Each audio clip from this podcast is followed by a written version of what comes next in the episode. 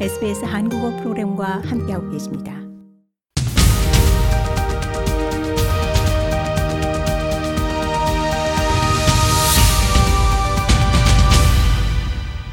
네, Australia Korea and World 함께하고 계십니다.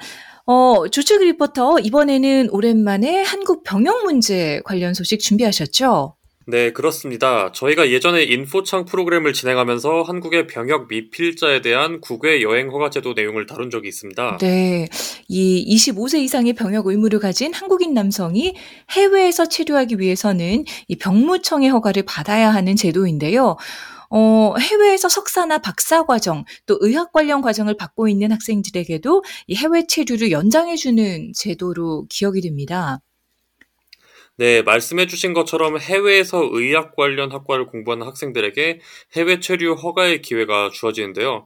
최근 호주에서 유학 중인 한 한국인이 3년제 카이로프랙틱 석사 과정을 사유로 한국의 병무청에 국외 여행 기간 연장을 신청했지만 거부당한 사례가 있었다고 합니다. 네. 어, 이와 관련 해당 유학생은 서울 지방 병무청을 대상으로 국외 여행 기간 연장 허가 거부 취소 소송을 했지만 패소한 것으로 전해졌습니다. 와. 어, 소송까지 갔다는 것 자체도 굉장히 어, 의외입니다.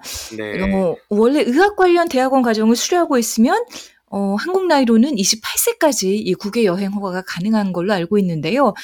어, 이번 사례의 경우에는 좀 어려움이 있었다고 하죠? 네, 그렇습니다. 현재 해당 유학생은 30세로 알려져 있는데 이 국외 여행 허가 신청을 한 것은 지난 2020년도라고 합니다. 네. 2020년도 당시에 28세로 국외 여행 허가 기간이 거의 꽉 찬 나이였지만 병무청은 졸업이나 학위 취득이 곤란한 사람을 대상으로 1년의 기간을 더 연장해 주는 것으로 알려져 있는데요. 네. 어, 이 유학생은 학교 규정상 휴학 기간이 12개월을 초과하면 퇴학 처리가 된다며 군입대를 하게 되면 막대한 손해를 볼 것이라는 사유로 음.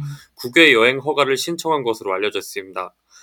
하지만 한국 법원은 카이로프랙틱을 병역 연기가 허용된 의학 과정이 아니라는 판단을 내렸습니다. 네. 이 유학생 입장에서는 굉장히 절박한 상황이었던 것 같습니다. 소송까지 어, 네. 갔다는 점을 본다면요. 어, 하지만 법원에서 판단을 내릴 때 이 판례가 굉장히 중요하게 작용하는 것으로 알고 있는데요.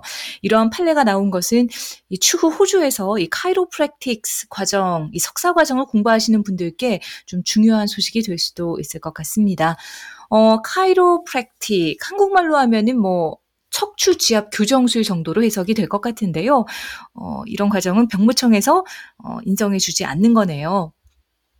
네, 실제로 병무청 홈페이지를 보면 대학원의 경우 의학과, 치의학과, 한의학과, 수의학과, 약학과, 의학 전문 대학원, 치의학 전문 대학원이 28세까지 연장 가능한 학과로 안내되어 있습니다. 이와 관련 원고 측 주장은 카이로프랙틱은 해외에서 정식 의학 분야로 인정이 받, 인정을 받고 있고 이 과정을 이수하면 의사 면허를 받는 의료인이 되기 때문에 의학 대학원이 맞으며 이 기준은 한국이 아닌 유학 중인 나라의 교육 체계를 기준으로 해석해야 한다고 주장한 것으로 전해졌습니다. 네.